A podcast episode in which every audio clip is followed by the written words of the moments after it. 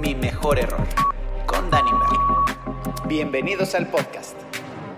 ¿Cómo presentar a este invitadazo de honor, de un mentor, un guía, un maestro, una persona que me ha abierto las puertas en muchísimas cosas de mi vida, no nada más en la cuestión laboral o profesional, sino también en la cuestión personal. Eh, un curso que, o un taller que me cambió a bien y no tengo más que agradecimientos. Egresado del ITAM, economista, y yo creo que una de las personas que más admiro en mi vida, lo tengo aquí sentado y es un orgullo para mí llamarlo amigo, Javi Barrera. Ay, mi Dani, ¿Cómo estás, mi? Dani, gracias, gracias. Qué presentación tan bonita, de verdad. No, bueno, pues imagínate. No, no, no, gracias, gracias. De verdad es un honor estar aquí contigo. y Teníamos tantas ganas de hacer este, este podcast hace tiempo y finalmente se dio. Y hablando de mi mejor error, ayer precisamente lo íbamos a grabar y por una cosa y otra no se dio, pero creo que estuvo mucho mejor porque el lugar, El lugar está increíble. ¿no? Funcionó así de, ay, mira qué bonito el verde. Por algo, por algo, Exacto. por algo, mi Dani, pero aquí estamos. Buenísimo. Pues ahora sí que vamos desde el principio. Va. Y platícame tu historia y, y de cómo estamos aquí sentados hoy con una trayectoria de muchísimos años. Aparte, el desarrollo este, humano es tu pasión. Es mi pasión. Entonces, ahora sí que aviéntate, venme platicando. Ay, pues gracias, gracias. Difícil, difícil contar una historia y que no, que no me alargue yo, pero déjame, déjame empezar. Es podcast, Eh, tienes todo el tiempo del mundo. Ah, perfecto, Vas, perfecto. platicamos, ¿no? Pero el chiste es que sea, que sea interesante, ¿no? Eh, pues mira, me describo como, como un hombre muy estudioso. Siempre fui buen estudiante. Me apasionaba la escuela, me apasiona aprender. Eh, desde muy niño fui de esos muy concentrados y muy estructurado. Y, eh, mi profesión es, como bien dices, economista. Estudié economía en el ITAM. Eh, fui increíblemente feliz, pero antes de eso, ahora que decías mi pasión por el desarrollo humano, algo que descubrí desde muy niño es que me gustaba dar clases. Ok. La docencia es, es algo que me ha acompañado toda mi vida. De hecho, cuando era yo adolescente, yo me dedicaba mucho los fines de semana y mis veranos enteros a regularizar alumnos para que pasaran sus segundas vueltas, sus extraordinarios, sus exámenes. Me gustaba muchísimo. Yo me dedicaba, la gente le sorprendía que yo en el verano, en lugar de estar descansando de vacaciones, eh, a mí me encantaba tener En alumnos. la playa echando relajo, tú dando clases. Yo daba clases, daba clases y regularizaba alumnos de segunda secundaria, tercera secundaria. Cuando, cuando salí de preparatoria, inmediatamente el primer semestre que entré al ITAM, di clases en la preparatoria donde yo estudié. Ah, caray. Cuatro Aparte- años. Aparte, el ITAM era, era guerrerísimo, era, muy fuerte. Sí, sí, O sea, era muy fuerte. Exigía muy cañón, ¿no? Y era yo un, pues el maestro, por supuesto, más joven. Claro. Incluso di ¿Y te clases. ponían atención? Sí, fíjate que sí. De hecho, a la, a la fecha, algo que me gusta mucho es, con mucha frecuencia me encuentro alumnos. Ok. Alumnos que, pues yo les di clases cuando iban en segundo, tercero, cuarto y quinto de prepa. Eh, yo era, evidentemente, el, al- el maestro más joven. Claro. Incluso, pues era curioso porque yo llegué después de salir de sexto de prepa en mayo, llego en agosto y ahora ya llego como maestro. Entonces, Ok. muchos compañeros que yo vi en, en el colegio, pues ahora fueron mis alumnos y yo recuerdo a mis alumnos como personas muy importantes en mi vida. Cuatro años di clases mientras estuve en la universidad, eh, pero además te cuento que, y es parte de lo que voy a concluir un poco de mi mejor error, Ahí vamos, ahí vamos. eh, daba yo clases de 7 a 9 de la mañana, de 7 a 8.40 de la mañana todos los días. De ahí me iba al ITAM, Ajá. de 9 a 3, ok. y luego trabajé desde el primer semestre en la Dirección General de Estadística en el sector público. Ándale. Entonces trabajaba de 4 a 10. Te ganaste un premio Entonces- aparte. Y un gran premio. Me gané el Premio Nacional de Economía. Nada más. Ahí, leve. Eh, increíble, increíble. Y de verdad, pues yo tenía pues el trabajo de dar clases, luego me iba a la universidad y luego me... Eres una máquina, me o sea, iba porque hasta la a fecha sigues trabajar, así. ¿no? Durante cinco años. wow. Trabajé hasta que desafortunadamente en el temblor del 85, el edificio donde nosotros trabajábamos se quedó muy lastimado.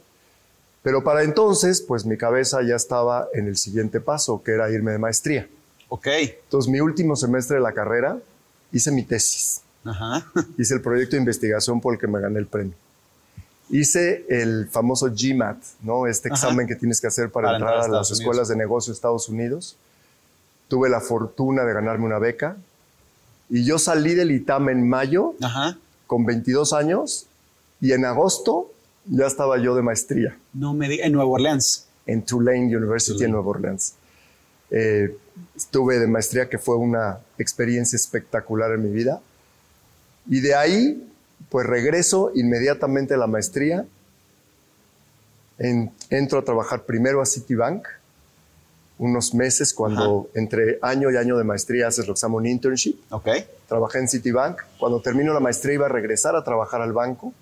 Cuando me encuentro con un amigo, así de la manera más ocasional, Ocasional. y de repente me dice, oye, eh, ¿ya regresaste? Le dije, sí, vengo llegando la semana pasada. Pues quiero pedirte que vayas a entrevistarte a Grupo Posadas. Ah, caray. Y yo Ah, sí. dije, ¿y Grupo Posadas? ¿Qué es Grupo Posadas? No, pues es una compañía hotelera. Me encantaría que te entrevistaras. Y bueno, pues yo con mucha sorpresa, yo que- tenía mucha prisa de empezar a trabajar, trabajar. por una razón. Porque esto era enero y yo me casaba en mayo. Ah, aparte, métele otra cosa, otra Métele presioncita. Otra presioncita. Yo me casaba en mayo y yo no tenía trabajo. ¿no?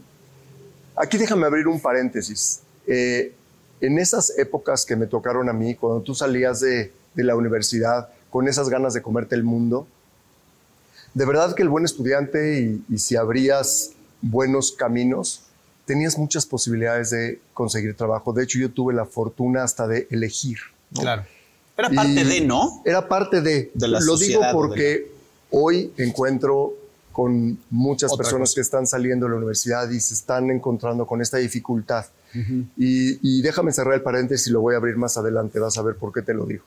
Entonces entré, bueno, voy y me entrevisto y de esas, yo mi vida la puedo contar a partir de personas que han sido como mis conectores, ¿no? Estas personas que han sido puntos de inflexión en mi vida. Claro. Pues resulta que cuando me entrevistan en Posadas, eh, me piden que me entreviste don Gastón Azcárraga, el presidente de la compañía. Ok. Un hombre al que pues yo admiraba profundamente, Claro. economista y catedrático del IPADE. Claro. Entonces yo tenía mucho conocimiento de quién era don Gastón Azcárraga, sin embargo jamás había atado él pues que estuviera en Posadas y que yo tuviera alguna posibilidad. Yo de hecho a él no lo conocía personalmente, pero lo conocí muy bien porque él fundó el IPADE en. México Sí, sí, pues. y eh, pues una organización donde yo hice investigación. Pues resulta que llego a la entrevista con don Gastón y me siento con él, me sorprende muchísimo, pues yo entraba a una posición de gerencia, yo tenía 26 años, ¿no? Y, y pues me entrevista don Gastón, hicimos una conexión increíble y me dice, ¿tu profesión eres economista? Yo también. Y me dice, ¿cuál es tu pasión? ¿Qué te gusta mucho hacer? Le dije, don Gastón, dar clases. Me dice, ya vamos dos, dos. A mí también me gusta dar clases. Es más, me dice, me encantaría que algún día vinieras al IPADE porque yo doy una clase. Ok. Y tuvimos, no fue una entrevista, fue una plática en donde al final me extiende la mano y me dice, bienvenido a Posadas. ya, de una. Yo salí de ahí y dije, bienvenido a Posadas. Le hablo a mi amigo y le digo, ¿qué crees? Me acaba de entrevistar don Gastón. ¿Cómo que te entrevistó don Gastón? Le dije, sí. Pues no sé por qué preguntó. Yo iba a la dirección de, a una gerencia en la dirección de finanzas y pues salí de ahí yo absolutamente convencido. Me acuerdo llegar a mi casa y contarle a mi papá, ¿qué crees papá? Voy a entrar al grupo Posadas. ¿Pero cómo? ¿Tú ibas a entrar a Citibank? Así te- Le dije, pues sí, pero, Pero- tuve una entrevista y, y ¿qué es Posadas? Le conté una compañía hotelera y, pero pues tú eres economista, tú ¿Qué estuviste ver cinco años en el sector público, eh, yo pensé que iba a tener una carrera pues más extendida en el sector público y le dije, tengo algo que siento que es donde tengo que entrar. Y eso fue el 2 de febrero del 89, Wow. hace 32 años y sigo en Y Grupo sigues Posadas. en Grupo Posadas y eso está Sigo en. Grupo Posadas y ha sido mi familia. ¿no? Claro. Yo tengo dos familias, mi familia, mi esposa, mis hijos. Eh, y Grupo Posadas. Llevo 32 años, en, en febrero cumplo 33. Qué historia de Y he perseverancia. tenido las mejores experiencias profesionales, laborales, eh, personales. De verdad es mi, es mi segunda familia. Entonces fui, he sido muy feliz, he tenido la fortuna de transitar por muchas posiciones dentro de Posadas, Ok. desde finanzas hasta las áreas administrativas y más recientemente el área de marketing, el área de promoción, el área de innovación, el ¿Cuál es área de más te tecnología, capital humano desde hace 22 años. Te diría que tengo esta fortuna, tengo una gran capacidad para disfrutar profundamente el proyecto que tengo enfrente. ¿no? Ok. Y como si yo te contara, y tuviéramos muchísimo tiempo, yo te contara, pues todo lo que ha sucedido para que yo haya tomado responsabilidades ha sido increíble, ¿no? Primero, pues uno, la confianza de Claro. tu líder. Cuando un líder te propone algún proyecto que pues encuentras complicado decidir porque pues no te sientes muy alineado a eso, pero tú volteas con él y te dice, ¿confías en mí? Vamos. y te dice, confío en ti, va. Y esa ha sido la suerte. He tenido increíbles mentores, jefes espectaculares a los que les he tenido plena confianza. Que eso es lo que has hecho mucho, ¿no? Te has aventado. Y no tanto como tú. Bueno, no, pero a, no a lo tanto que voy. como tú, pero la realidad es que sí, y lo he visto siempre como estas grandes oportunidades de crecimiento. Porque no es en lo que te, te, te- te toque, ¿no? Como, como posición. Y ahorita me sé una, que no voy a adentrarme mucho, pero donde hubo un tema y tú dijiste, aquí estoy. Aquí estoy. Y al toro por los cuernos y yo, oye, pero tú, tú, tú eres del otro lado, ¿no? Pero yo aquí estoy y, y vamos para adelante y lo sacaste adelante y lo sacaste con una estrellita en la frente de decir, lo logré, ¿no? Yo- ¿Por qué? Pues por la familia, a final de cuentas, porque es... es Totalmente, familia. era, es mi familia y, y yo, yo tengo una creencia, fíjate Dani, yo tengo una creencia que tu mayor valor está en aquel lugar donde más te necesitan. Claro. Porque tenemos que confiar en si alguien ve en ti una posibilidad para que lideres un proyecto, está viendo algo y te lo está demostrando con absoluta confianza. Confianza. Y tomar esa responsabilidad, ese reto, ha sido increíble, ¿no? Porque implica volver a aprender. Totalmente. Yo te diría que la palabra que me ha acompañado toda mi vida es aprender. Yo soy un voraz estudioso. Me gusta mucho aprender, estudiar. Te decía yo que pues también la docencia es algo muy importante. Pues yo di 15 años clases en el ITAM. Ay, Regresando a la maestría, bueno, obvio, entro a trabajar, me caso y en el siguiente semestre empiezo a dar clases. Entonces yo trabajaba en Posadas y daba clases en el ITAM ¿Y por, de qué dabas por clases? 15 años. Te va a sorprender. a ver. Yo daba clase de estadística, ok. daba clase de una materia que se llama econometría, es decir, estadística un poco más avanzada. En, primero empecé a dar en el diplomado de finanzas, después di en la maestría de finanzas y en la maestría de economía. Y en ese momento, pues yo estaba pues muy enfocado a la parte más analítica. Claro. Y, y amo la estadística y sigo amando la estadística y la econometría. Y fue por 15 años, ¿no? Eh, solo en el ITAM. Alguna vez di en alguna otra universidad, pero la verdad es que mi alma mater es el ITAM Ok. y, y yo disfrutaba profundamente. ¿no?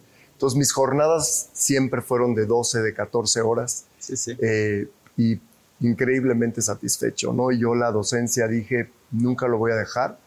Eh, esta alma que tengo de formador, Correcto. de desarrollador, eh, pues me ha llevado y me ha abierto muchísimas puertas. ¿no?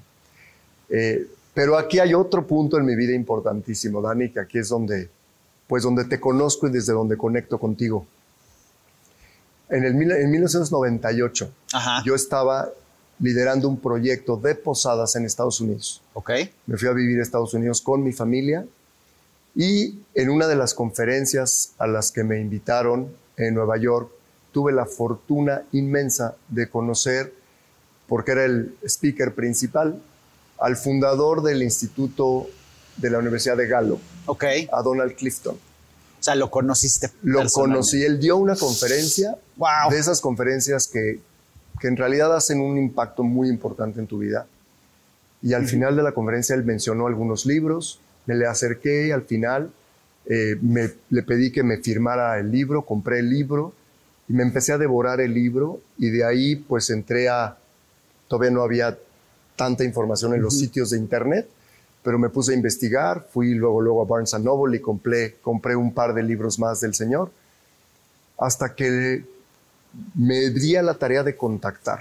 Okay. Y lo contacté a través de varias llamadas al instituto, hasta que le llamó y le digo, Donald Clifton, yo tengo pues muchísimo interés en conocerlo y profundizar en este tema. ¿Qué fue lo que te hizo ese clic, ese te voy a poner más atención a ti que a los otros? Te voy a decir, es una gran pregunta, Dani. Donald Clifton abrió su conferencia diciendo, ¿por qué el mundo está obsesionado con las debilidades? ¡Wow! ¿Por qué inmediatamente fue de esas, de esas, frases de apertura que dice el mundo, él es estadista, él era estadista, matemático, estadista y después hizo mucha investigación, fue doctor también en desarrollo de potencial humano y él decía es que yo trato de encontrar información sobre lo bueno y me encuentro mucho más sobre lo malo. Y daba varios ejemplos. O sea, por ejemplo, por cada 4.000 artículos que están escritos sobre depresión hay uno sobre alegría wow. o felicidad. Madres. Por cada 1.700 artículos que hay escritos sobre empleados que no están comprometidos, hay uno sobre empleados comprometidos. Dice, la gente, si quiere entender matrimonios felices, estudia divorcios. Dice, tal tal pareciera como que si lo malo lo voltea, se vuelve bueno. Claro, y es el punto, por ejemplo, de, la, de, la, escuela, ¿no? Te va mal en matemáticas y ¿qué hacen? Te meten más Puras clases de, matemáticas, ¿no? Maestro, ya te diste cuenta que no eres bueno para matemáticas, desarrolla para qué si eres bueno. Y entonces, esa fue la pregunta. Esa fue la pregunta. Y entonces empieza a elaborar sobre el tema y empieza a ahondar y a ahondar, a decir, es que yo voy a estudiar y llevo en ese entonces llevaba 22 años estudiando por qué las personas tienen éxito. Y decía, para entender el éxito hay que estudiar el éxito. Claro. Y no como intuitivamente pareciera, ¿no? Vamos a estudiar el fracaso y lo volteamos y me da información sobre el éxito. El fracaso. O sea, para entender el éxito hay que estudiar el éxito. Claro. Y se dedicó, bueno, eso para mí fue atrapador.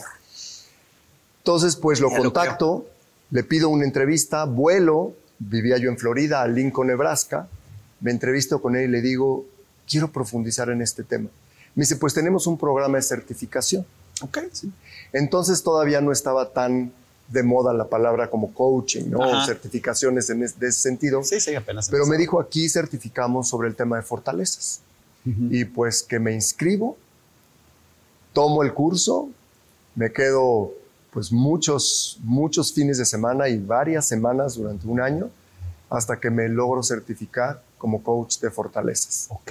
Y eso fue otro de los momentos que cambió mi vida. Esto fue hace casi 23 años. Esa era tu pasión, punto. Y ahí hice un clic y dije, esta es mi pasión. Y voy a convertirme en un gran estudioso de esta pasión.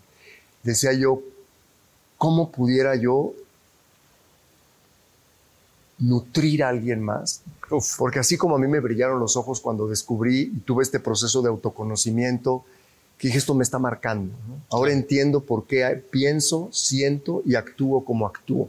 Entiendo perfecto dónde están mis talentos dominantes, dónde están mis talentos de apoyo, dónde están mis no talentos, por qué hay ciertas cosas que se me dificultan, por qué en otras fluyo, aprendo en estos escenarios mejor, me relaciono mejor a partir de esta forma de convivir y fue un parteaguas, no solo en lo personal, en lo profesional y en lo familiar. ¿no? Yo entonces tenía eh, tres hijos, o tengo cinco. tuve cinco, y inmediatamente lo trasladé a, voy a entender que cada uno de mis hijos es totalmente distinto y no voy a tratar de moldearlos a mi forma, porque aun y cuando lo haces de la mejor intención, pues a veces la mejor intención no es suficiente. Sin duda. Y empezar a entender la unicidad y la singularidad de cada uno.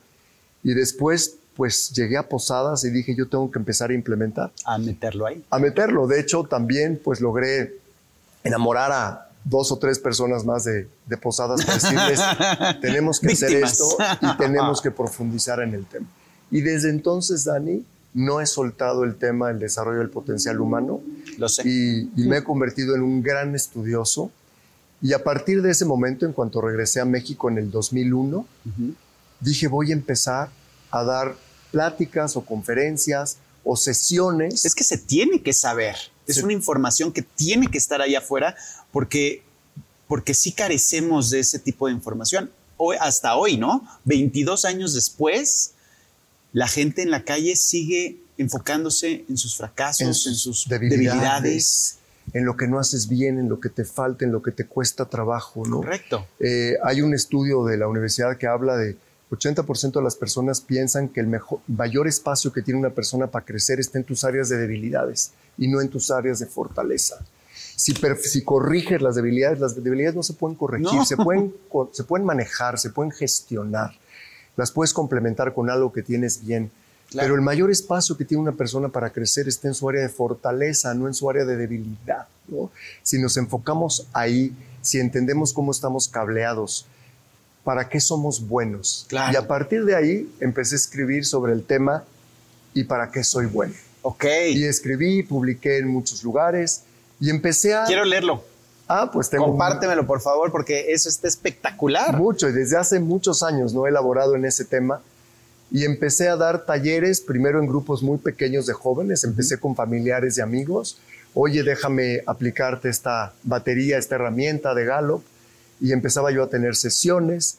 En, durante los primeros años eh, yo tenía sesiones con un coach de Lincoln, Nebraska, que me apoyara mientras yo empecé a tomar más experiencia hasta que pues logro mi certificación y empiezo a dar talleres y me enfoco al principio exclusivamente en jóvenes, porque yo tenía esta creencia de vas saliendo de la universidad, estás empezando tu carrera profesional ¿Qué hubiera dado yo por hace 10 años haber tenido esta, oportunidad? Claro. Y entonces me enfoqué mucho en jóvenes. Y pues también tiene mucho que ver con, pues con, con esta vocación que tengo de docente. Claro.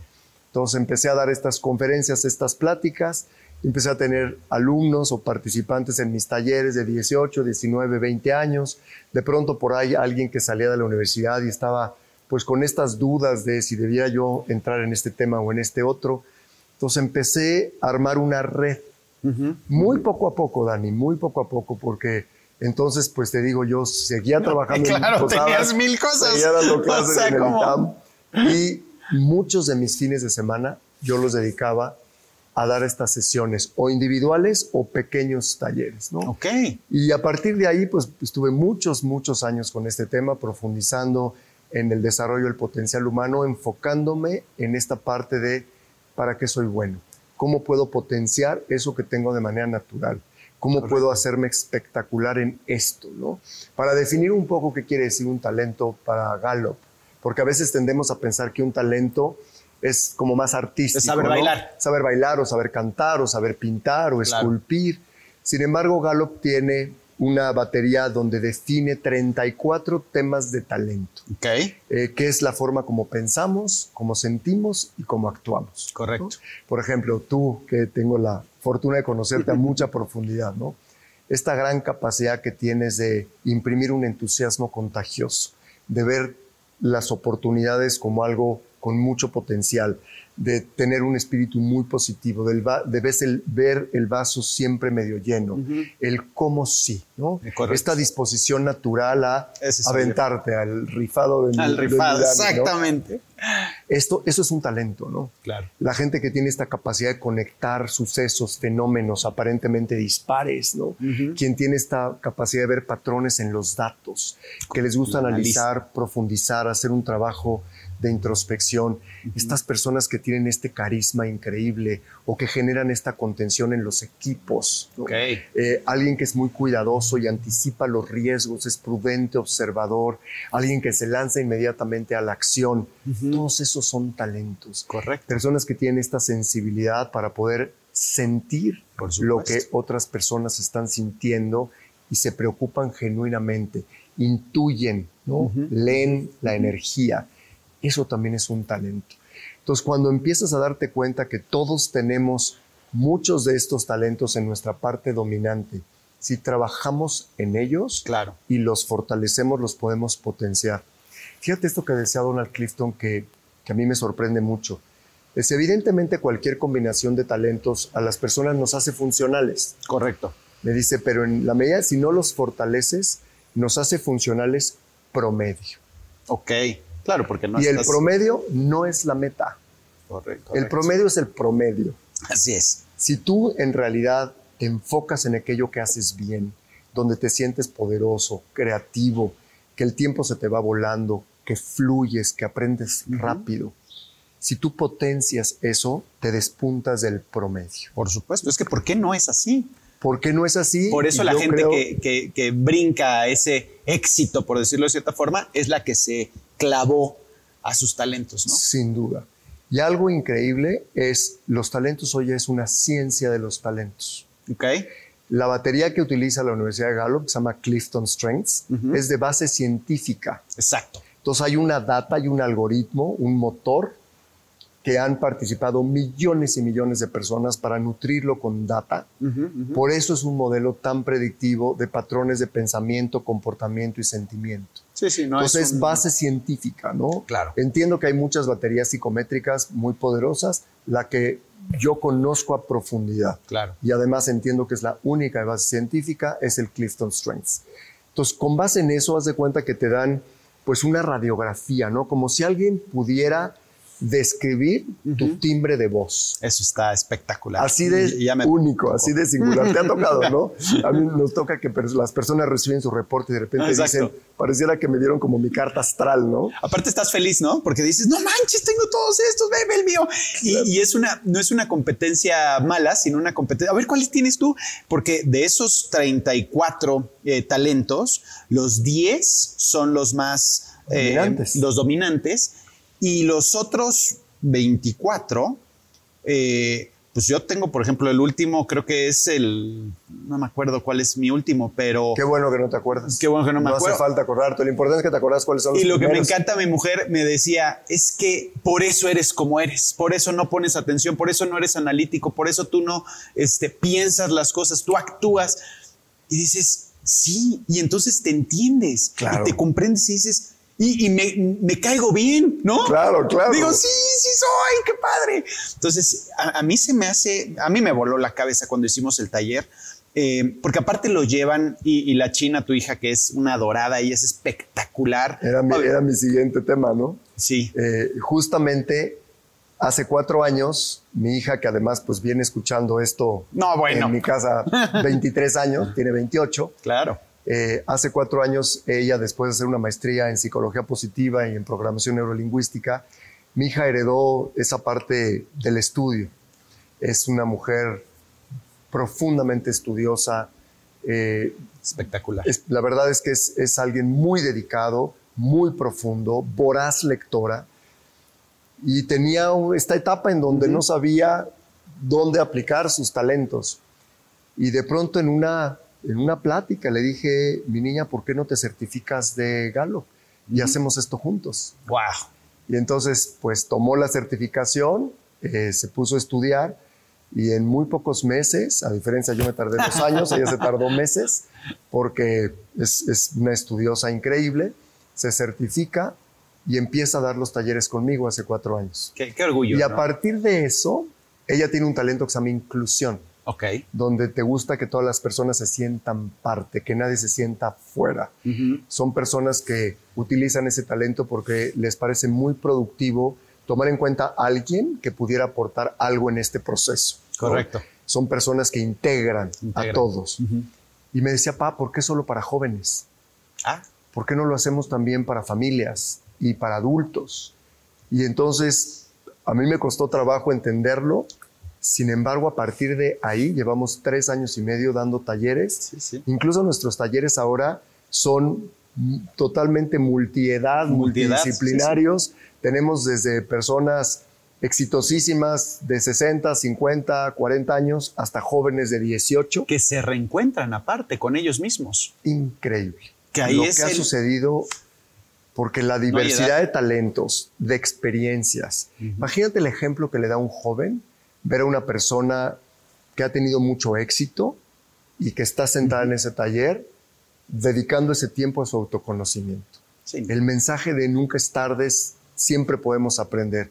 Y para los que no somos tan jóvenes, escuchar a estos jóvenes con ese propósito, que se quieren comer el mundo, que están deseosos de aportar, de generar Claro. valor, se, ha vuelto... Y ayudarlos a guiarlos, que eso es lo más importante, ¿no? Claro, Porque es un toro desbocado que quiere, que quiere salir a la vida. ¿A qué? esto es una herramienta, es una Correcto. herramienta que te va a dar una brújula ¿no? Que te va a dar, pues no sé, estos elementos que te van a permitir enfocarte y tener un poco de mejor rumbo. Correcto. Para poder, pues, decretar tu ambición, ¿no? Por y tú hiciste ese, ese trabajo tan increíble. Imagínense que todos pudiéramos sentarnos a reflexionar y poner en, un, en una lista, ¿no? ¿Qué es lo que más amo hacer? ¿no? Y sentarte a poder poner 10, Sí, sí. 15 cosas de lo que en realidad más amas. Y es bien difícil. no es fácil. No es fácil porque, porque tienes muchas, muchas capas, ¿no? Muchos velos que no te dejan ver lo que realmente eres por la sociedad, por la familia, por, Por el creencias. trabajo, por creencias. Y esto te, te abre un panorama eh, desde el momento en el que recibes tu, tu reporte, que eso es parte de- de- de- del, del mejor error, ¿no? Que, que creo que mucha gente, eh, y, y este era el punto al que, al que yo quería llegar, donde tú ayudas a que la gente, a que sus errores los convierta en sus mejores errores por la forma en la que los ve. Y, y Qué eso bien lo dijiste. no, o sea, eso es así, es, es una locura porque tienes 40, 50, 60 años y, y no sabes tu potencial todavía. Increíble. Mira, Donald Clifton decía que él todos los días de su casa a su trabajo se detenía en un cruce donde al lado derecho había un panteón. Ok. Y él dice que volteaba todas las mañanas y decía, ¿cuánta- ¿cuántas personas estarán aquí sepultadas que nunca supieron para qué fueron buenas? No, no, no, no. Entonces imagínate que tú puedes describir en 10, 15, 20 frases qué es lo que más amas. Y después tomas otra hoja de papel y describes para qué eres bueno. Ujú. ¿Qué es lo que haces bien? ¿no? ¿Qué es lo que haces con facilidad? Como escribir con la mano derecha si fuera tu mano dominante. ¿no? Correcto. ¿Qué es eso que haces bien con fluidez? Que el tiempo se te pasa volando, que querrías volverlo a repetir, que te sientes productivo, donde te han reconocido. Imagínate que juntas eso que amas con eso que haces bien. Esa Te intersección apuntas. se llama tu pasión. Claro. ¿Así? Y si después logras definir cómo monetizo esto que hago bien, Aparte. es decir, por lo que me pagan, si por lo que te pagan coincide con eso que haces bien, ahí está tu profesión. Claro. Y después, si alineas por lo que te pagan, es decir, tu profesión, con lo que el mundo necesita. Eso se llama tu vocación. Ok. Y donde confluye tu pasión, tu profesión y tu vocación, esa intersección, ahí está tu propósito. Sí. ¿Te das cuenta? Todo está ligado. Es cuando Sí, sí. logras, cuando te cae ese 20, Ujú. dices, ya encontré mi propósito. Y creo que en una frase podríamos definir el propósito, que yo pueda trabajar todo el tiempo en aquello que amo, que hago bien, pero además por lo que me pagan, pero además está alineado con una causa, con lo que el mundo necesita. Ahí está el propósito.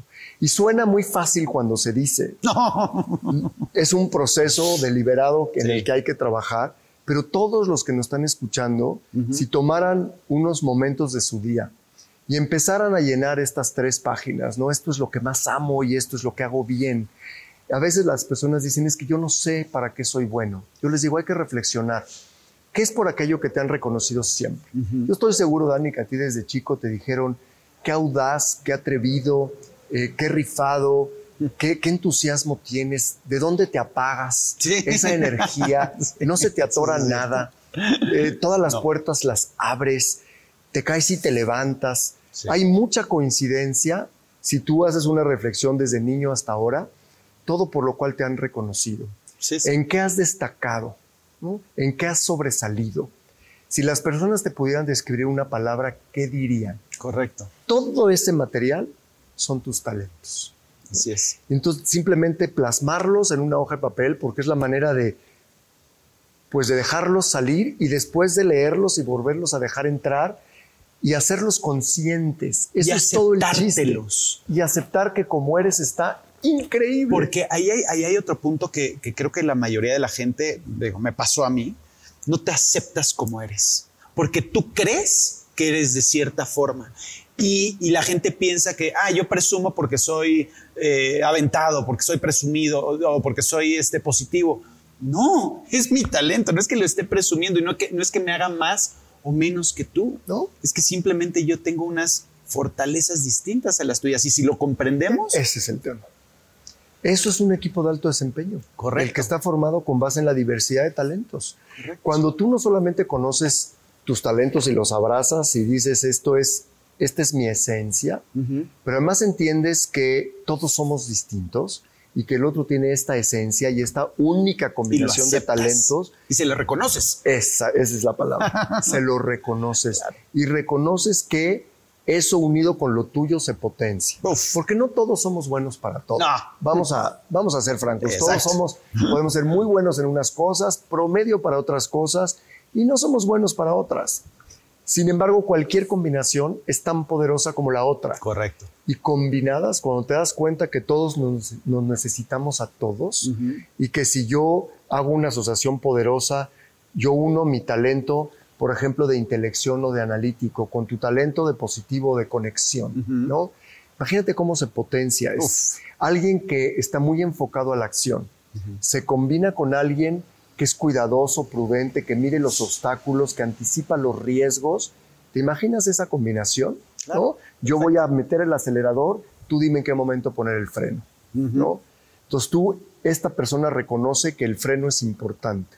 Si no hubiera personas con ese talento para anticipar los riesgos, pues no tendríamos las medidas de seguridad que hoy existen, ¿no? Estas personas que se anticipan a lo que pudiera ocurrir. Porque todo es. Y lo hacen de manera natural. Claro. Entonces, cada talento es espectacular y cada combinación es increíble.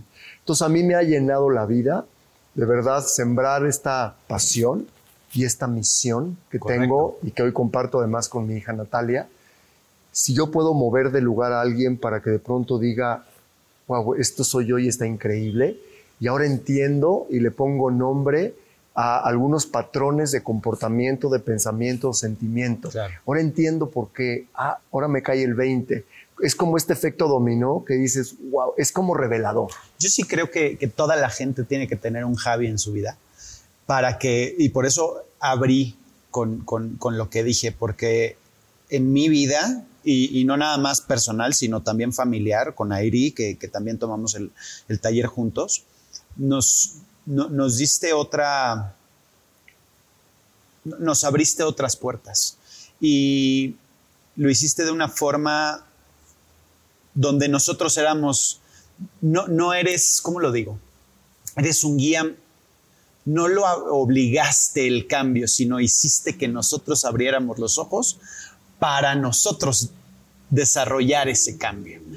Y eso está, eso es increíble, eso es un guía, eso es un mentor, eso es una persona que te, que, que, que te va a animar, que te va a decir, por allá vas muy bien, pero no va a hacer el camino por ti, no va a cortar las ramas, no va, porque es un camino difícil, ¿no? Es de, de, realización. yo te diría, es un, es un acompañamiento. Correcto. A mí la, la manera como me gusta describirlo es, el piloto del coche eres tú. Correcto. Yo soy tu copiloto, tus pits, en algún momento tu abanderado, ¿no?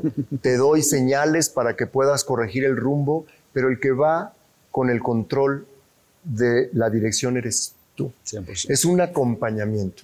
Pero algo que es muy valioso y, te lo quiero reconocer, Dani, es, es un trabajo de valientes. A mí un día me alguien dice, todo el mundo debería tomar este taller. Totalmente. Y alguien levanta la mano y dice, no estoy de acuerdo solo los valientes. Ah. Porque se requiere de valentía para aceptar, para dejarlo entrar y para con determinación decir, ahora entiendo, voy a potenciar esta parte, voy a dejar ir esto que me he pasado la vida tratando de corregir y corregir y que me ha desgastado, que me ha frustrado, que me ha restado energía para lo otro. No quiere decir que ignoremos los no talentos o las debilidades de ninguna manera. No, no, no. Hay que también conocerlas y gestionarlas. Probablemente algún no talento que tengas, pues pudieras usar uno que sí tienes para compensar. Claro. Y si de plano no lo tienes, busca un sistema de apoyo, complementate con alguien más. Sí. Busca la manera de poderlo gestionar. Manage your weakness, no fix your weaknesses. Correcto. Las, las debilidades no se pueden corregir. Y es increíble entender que lo que tienes es increíble y con eso puedes lograr el éxito que tú te propongas. Y lo que no tienes, busca la manera de gestionarlo, de manejarlo, pero no nos enfoquemos ahí porque a veces nos pasamos la vida tratando de corregir algo, ¿no? Correcto. Y acuérdate que estos son patrones la definición de talento es algo que tienes de manera natural, que lo puedes mirar desde los niños. Desde un niño muy pequeño puedes ver esas huellas de talento. El niño más aventado, el más precavido, el más estructurado, el que es muy carismático, el que rompe el hielo muy fácil, ¿no? El que conecta con las distintas personas, el que se integra fácilmente, el que es muy introspectivo, el que hace muchas preguntas. Oye, pa, ¿y por qué? ¿Y por qué? ¿Y por qué? Ahí hay una huella de alguien que pueda ser muy analítico. Exacto. Alguien que le gusta aprender solo, en su cuarto, sin interrupciones. Alguien que necesita hablar para entender, ¿no? Explicarle a sus amigos o a su osito, si fuera el caso, cuando entendemos que todos somos distintos y aprendemos de forma diferente. Exacto. Y como formadores no tratamos de ser escultores, sino jardineros. Exacto, ese me fascina. A mí me fascina. Y esa frase es de mi hija Natalia. Ya sé. Dice, a veces tendemos a tratar de moldear, ¿no? Porque lo que a ti te funcionó, pues crees que al otro le va a funcionar, ¿no? Ese método que me llevó al éxito, te lo quiero imprimir para que tú lo logres. Y es un error que lo cometemos como papás a los hijos. Lo cometemos como padres, como, jefes, como, maestros. Correcto. Yo creo que una diferencia es si tú dices el qué, pero permites que el cómo lo haga cada quien con base en sus talentos, verás qué resultado tan increíble. Y lo aceptas. Que es diferente. Porque cada quien lo va a hacer a través de un método diferente. El mecanismo no importa, importa el resultado. Así es. Y da la libertad para que el cómo. Tú tienes que entregar este proyecto en esta fecha y tiene que tener estas características. Como quieras, maestro. ¿Cómo se te ocurre? Hay quien igual con mucha creatividad va a hacer un video o, o, lo va a ilustrar de cierta forma hay quien lo va a hacer a través de una entrevista, hay quien lo va a hacer con unos títeres, hay quien simplemente lo va a escribir, lo va a redactar y lo va a presentar, hay quien lo va a hacer a través de un proceso más analítico. El resultado va a estar ahí, van a presentar el proyecto en tiempo y forma. El cómo. Correcto. Es lo que es intrínseco en nosotros. Entonces yo les digo mucho a los, a los padres, a los maestros, a los jefes, no tratemos de ser escultores, seamos jardineros. Correcto. Un jardinero fertiliza el lugar donde se va a potenciar lo que sea que plantas. ¿no? Le das un, recorte, lo orientas al sol, nutres la tierra, pero no lo moldeas, lo dejas florecer. ¿no? Es, es increíble. Hay una frase que, que, tú escuchaste y me gusta mucho, es, si tú plantas una lechuga y no crece bien, arreglas el entorno donde está la lechuga, pero no arreglas la lechuga. Correcto. ¿sí? La orientas al sol, le pones fertilizante, eh, arreglas lo que sea, le echas agüita, arreglas el entorno, pero no la lechuga. Entonces, esa es nuestra gran responsabilidad con formadores, ver a las personas que están a nuestro cargo como, pues como eso, como personas únicas, singulares.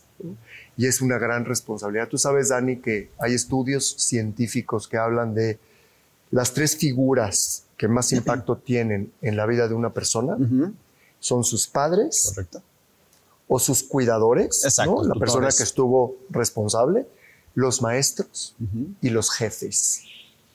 Son las tres figuras que más impacto tienen en la vida de una persona. ¿Los amigos no entran ahí? Los amigos y la pareja, por supuesto que son muy importantes, pero hasta ahora, digamos, la, yo tengo un talento analítico, entonces me gusta hablar de datos. de eh, lo único que he leído que es científicamente probado son estas tres figuras a los que podemos llamar formadores. Formadores. Y lo, positivo es increíble. Todos recordamos aquel maestro que te formó, que te estiró, que te reconoció, que te apoyó, que te impulsó, o el padre o el jefe que se sentó contigo a enseñarte, ¿no? a nutrirte, a reconocerte. Esas son las figuras que se nos quedan como, y los mencionamos al final de nuestra vida como nuestros guías, nuestros maestros, tú mencionas la palabra mentor, esta persona que te acompañó y que hizo una diferencia en tu vida. Correcto. Desafortunadamente también existen algunas figuras que tú recuerdas discursos o conversaciones alrededor de algún evento que te marcó. Totalmente. Piensa, por ejemplo, yo siempre les digo, un, quizá un, una mala calificación, un 5 en tu boleta de calificación, ese 5 puede no marcarte, puede pasar inadvertido en tu vida, pero el, discurso alrededor del 5 puede marcarte para siempre. Para siempre. O en un trabajo, ¿no? Cuando fallas o te tropiezas con algo. Eh, esa falla, pues se puede convertir en, una, en un gran aprendizaje. damos- no pero damos- también te puede marcar el discurso alrededor de esa falla. No damos valor a las palabras, poder de las el palabras. poder de las palabras. Y eso muchas veces lo damos a la ligera y, y sí, sí crean conflictos, sí crean, Te marcan. te marcan. te Y- marcan. Y, la gente refiere al final de su vida, cuando yo iba en quinto de primaria, tuve un maestro que. ¿no? Que me O- pegaba, o o, me- que me decía. o que me hizo "Eres sentir bueno". así, o que me expuso, ¿no? Uf. o que me trató con violencia, o que me hizo sentirme muy poco apreciado, o valioso o invisible. Correcto. Y la gente vive con eso toda su vida y en- a la menor provocación lo cuenta. Sí, ¿no? exacto. Que te marca o que te ponen una Lo etiqueta, ¿no? Y te etiquetaron, no importa si fue en quinto de primaria o segundo secundaria o tu primer jefe, Y ¿no? lo más triste es que te lo crees. y te lo crees. Y vive ahí contigo, ¿no? Vive ahí contigo. Por eso creo que este trabajo de desarrollar el potencial humano y de centrarnos en lo que sí tenemos, lo que sí hacemos bien, por lo que la gente nos reconoce, donde nos hemos sentido más poderosos, más productivos, que crecemos y que aprendemos rápido, que lo queremos repetir. Correcto. Ahí están los talentos. ¿no? Correcto. Por eso ha sido una pasión para mí No, bueno. eh, increíble y yo te diría que es algo que ojalá pueda hacer el resto de mi vida, porque además tiene una característica increíble, fíjate Dani, es, es un espacio en donde la edad me suma, Claro, la experiencia. ¿no? Voy teniendo más experiencia y hoy, por ejemplo, el hecho de hacerlo con Natalia, mi hija, que tiene 28 años, conectamos de- desde, desde distintos Totalmente. lugares, con distinta energía, con distinta experiencia. Entonces, ha sido increíble. Y Yo espero que la vida me permita seguir haciendo esto muchos años y, y es, es parte de mi misión, ¿no? es parte de este legado que yo quiero dejar y, y cuando escucho testimonios increíbles de personas como tú No, bueno. o como el estudiante que no se sentía valioso y hoy de pronto te lo encuentras y te dice, ¿qué crees? Hoy estoy trabajando en esta compañía y ese taller me, me cambió o me motivó o me inspiró. Para mí es lo más gratificante. Claro. ¿no? Ese es mi, mi éxito en este espacio está absolutamente relacionado con el éxito que la otra persona está teniendo, ¿no? Cuando te los encuentras en la calle y te dicen, tú me diste este taller hace no sé cuántos años, o me ayudaste, o tuve sesiones contigo. Sí, sí, Eh, sí, sí, sí. habemos Es- personas que de veras Ese nos gusta mucho. al final de cuentas. Regresamos al círculo. Regresamos al círculo. Ahora, en base a, a- a mi mejor error, ¿no?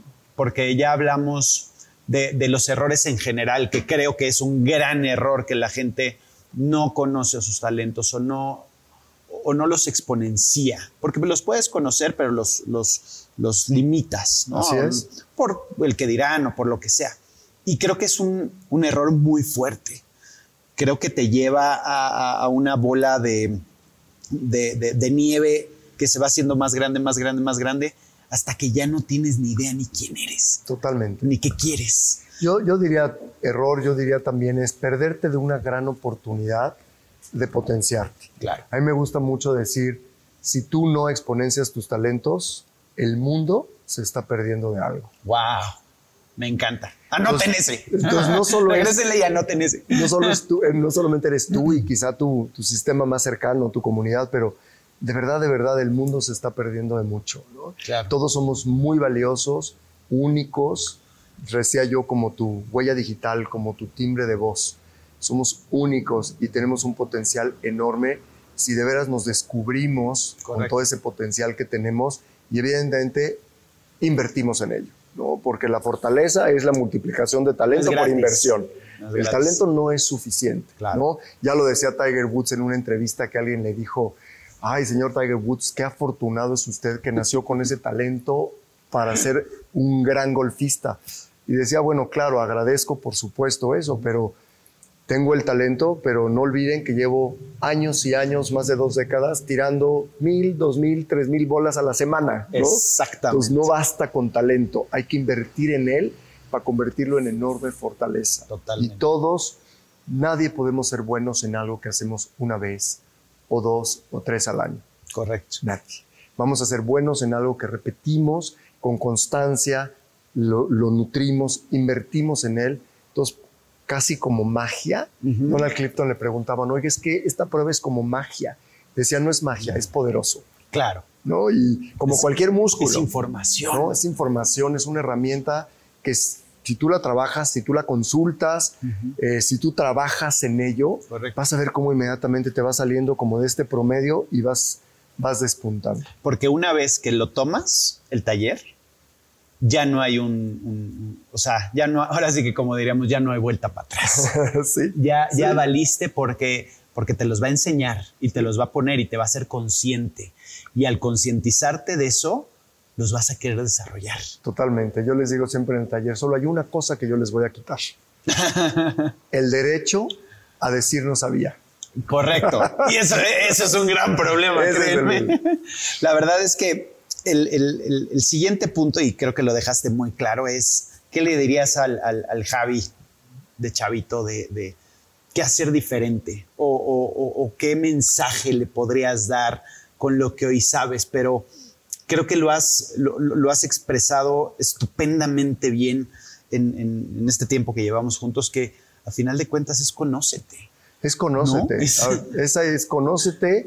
Eh, no hay mejor inversión que invertir en la persona que te va a acompañar el resto de tu vida. ¿no? Esa es una frase de Eduardo Ameo y lo quiero citar porque es un participante del taller que se ha hecho entrañable amigo y, y él se ha dispuesto a abrir este taller a la comunidad donde él lidera y donde él tiene influencia.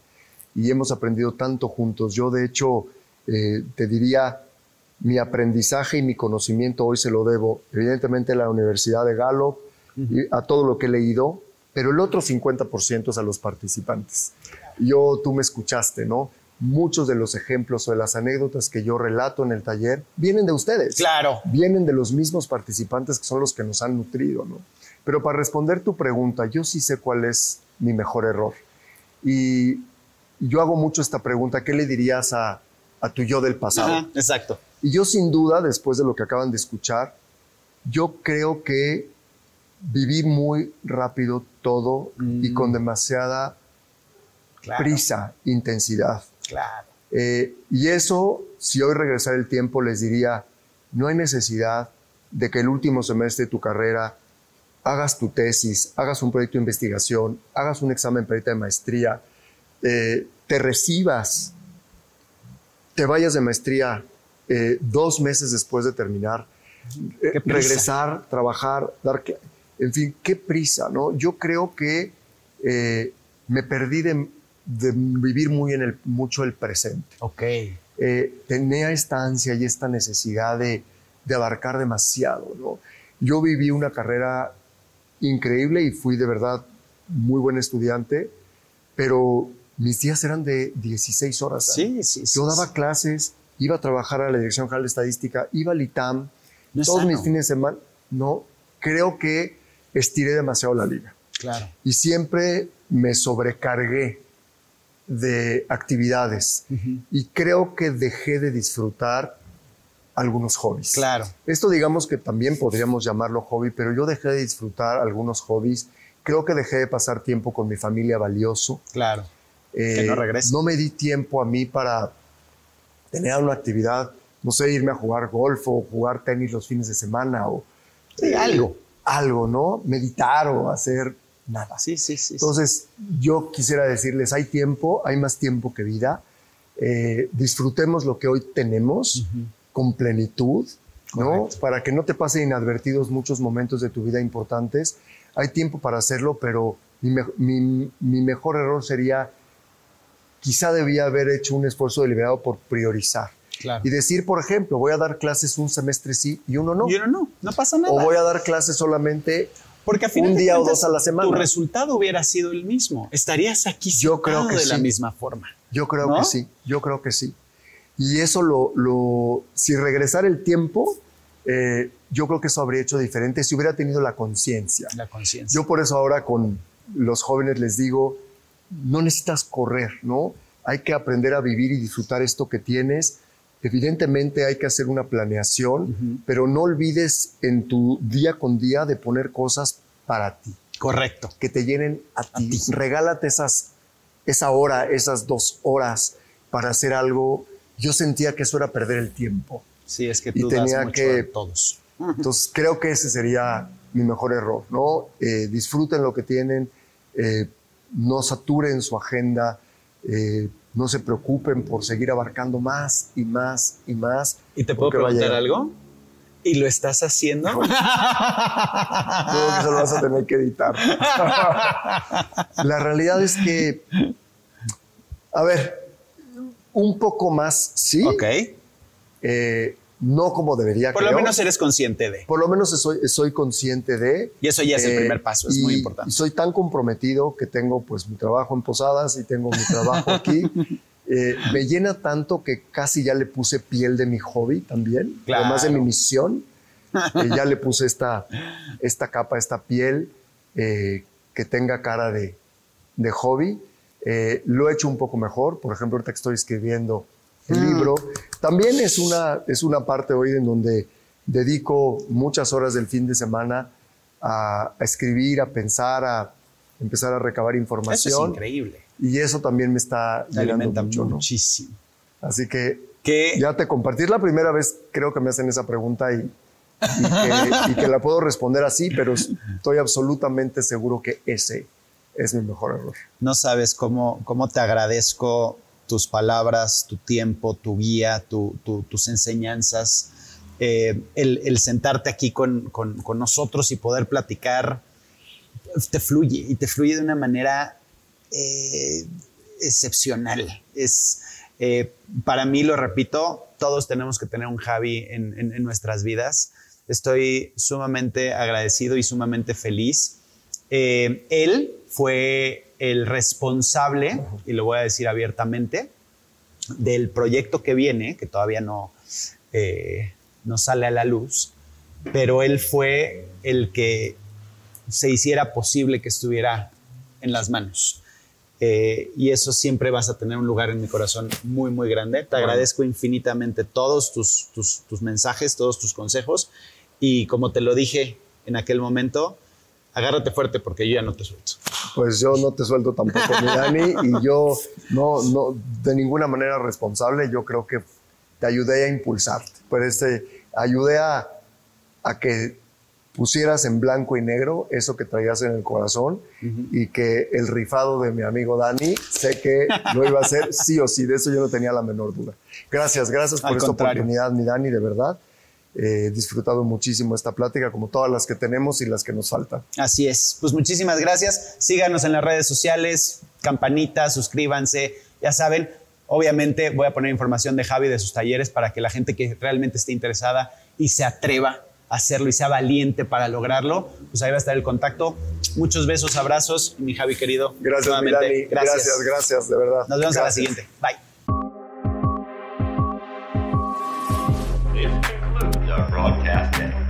No te pierdas el siguiente podcast.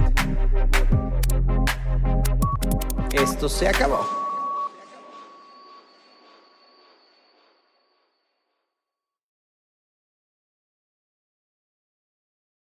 With lucky landslots, you can get lucky just about anywhere. Dearly beloved, we are gathered here today to. Has anyone seen the bride and groom?